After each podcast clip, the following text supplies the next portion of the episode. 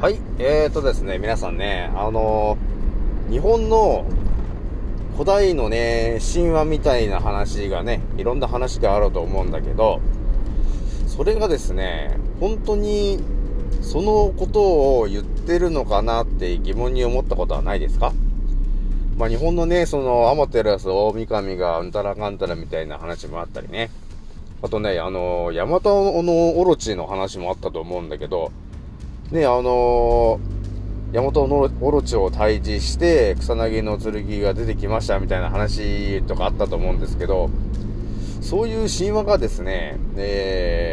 本当だったのかなみたいな、ちょっと疑問に思うようなね、内容だと思うんだけど、実はですね、その辺が、もろにですね、我々人間の、実はですね、健康の方に直結する実は暗号になってるってみんな知ってました？知らないですよね。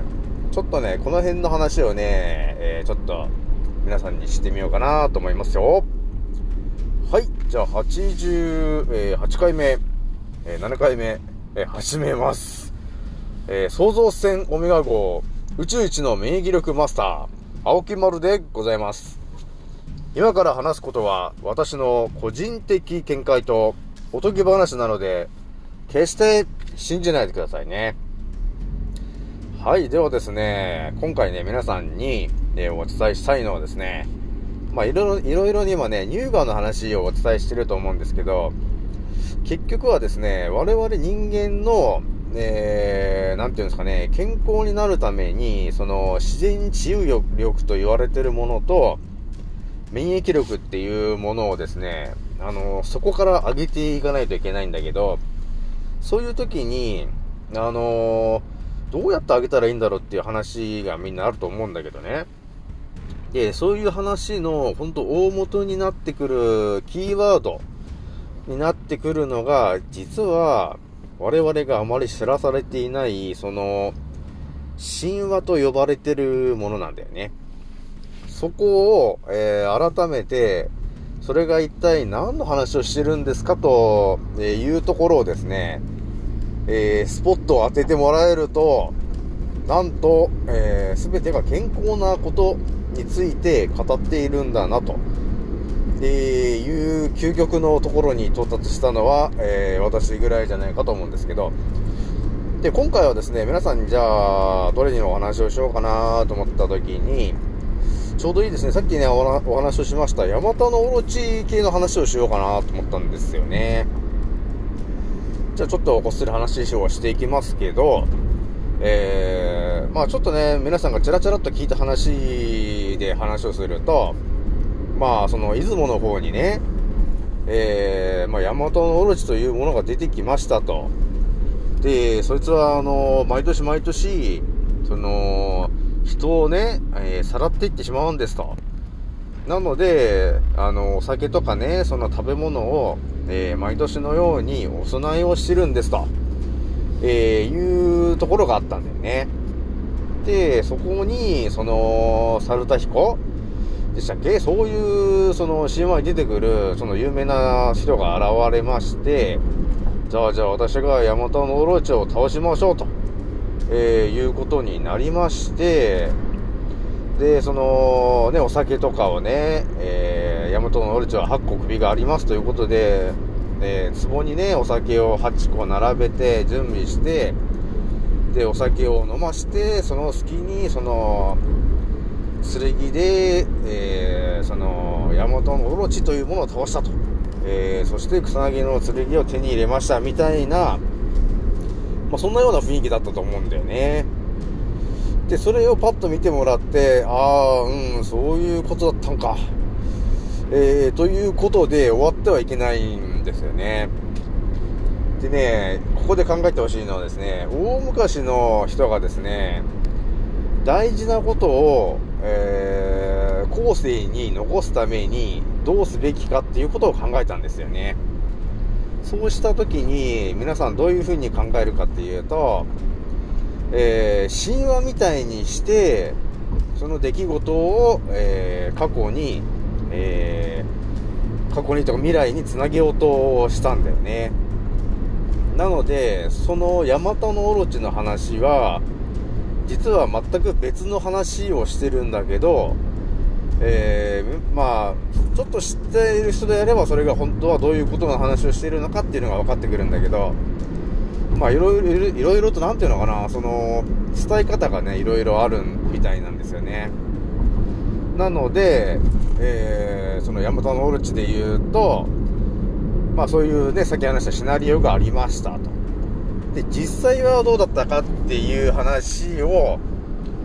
まああんまりほとんどの人がその話はしてないので、まあちょっと今回ペラっちゃおうかと思ったんですけど、要するにですね、そのヤマタノオロチと呼ばれてるものが、要するにまあヤマタノオロチイコールオロチといえば、要するに竜なんですよね。まあ竜が8本首の竜がいるみたいなイメージをしてもらって、で、昔の人たちがその竜とかそういうものを何に例えていたかというところが分かってると、なんとなくだんだん答えが分かってくるんだけど、その竜と呼ばれてるものは、水の神様なんですよね。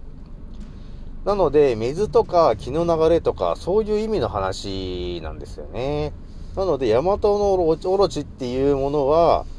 8本の、川の話をしてるんですよね。で、それらが年に1回、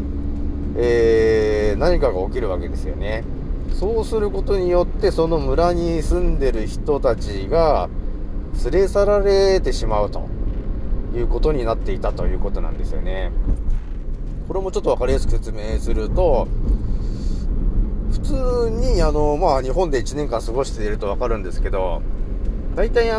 台風とかね、そういう時期があると思うんだけど、その時期になると皆さんどうなります？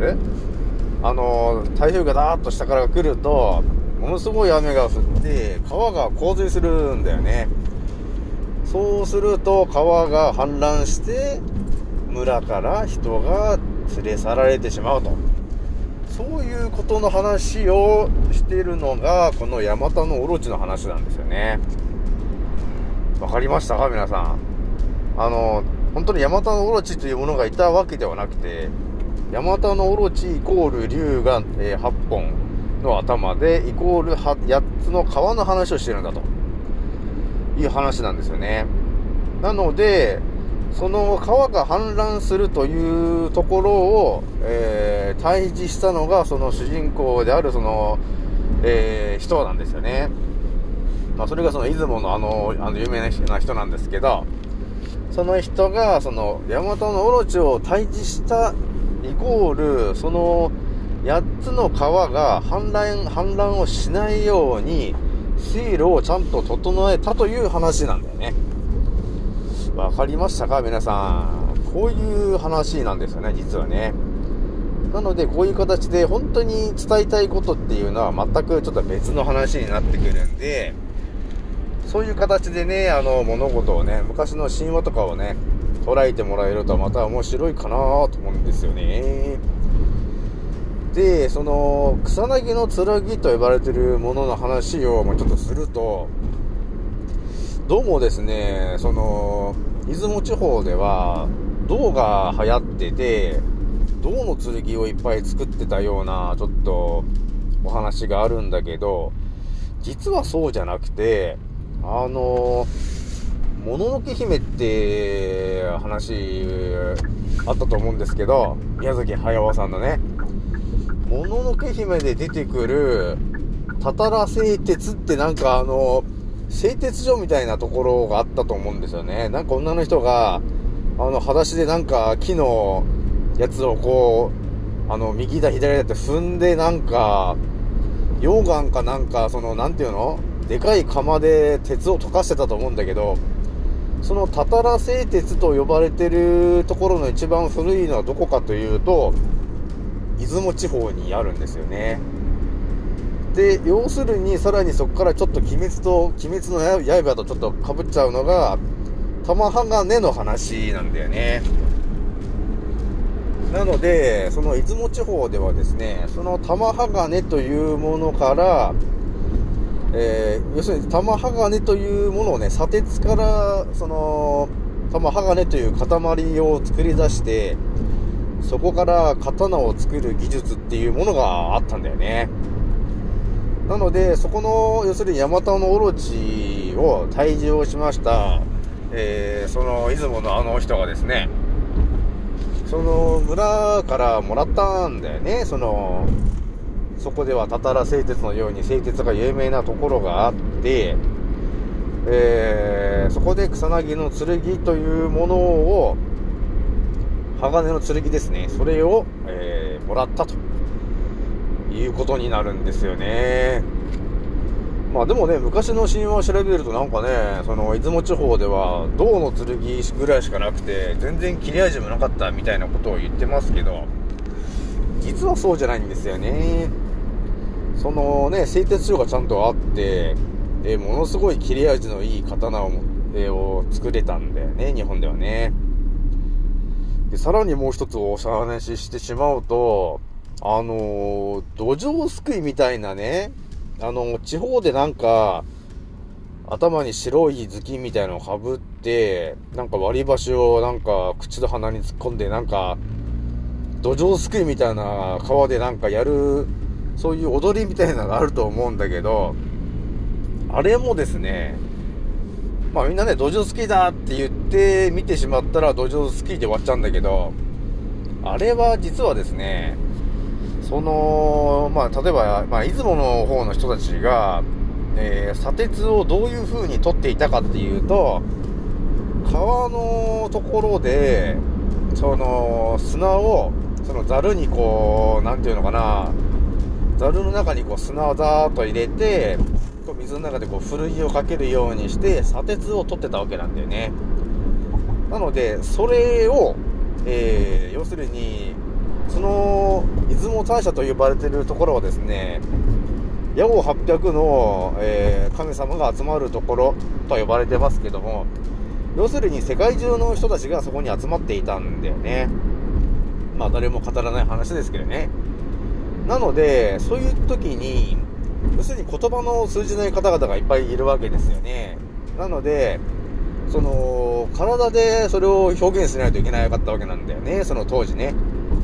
なので今土壌すくいと言って皆さんに広めてはいますが、実は土壌すくいじゃなくて砂鉄拾いだったんだよね、あれはね。なのでその砂鉄の取り方を、皆さんにそのいろんな国々の方に広めるために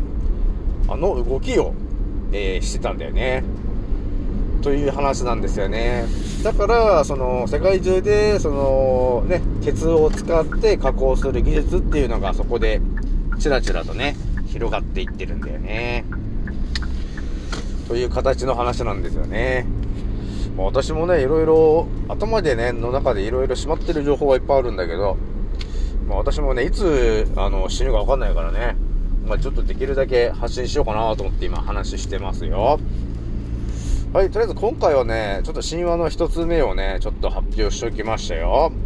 まあ、一番話をしたいのはね、実はアマテラス系の話なんですけど、あの話はね、本当に我々人間の、なんていうのかな、本当、一番始まりの話に近い、話になってきちゃうからね、もうちょっと煮詰めてからちょっと話をしようかなと思うんだよね。まだね、すべての、なんていうのかな、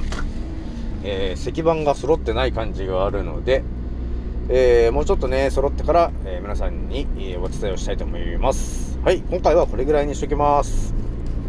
次の音声でお会いしましょう。またねー。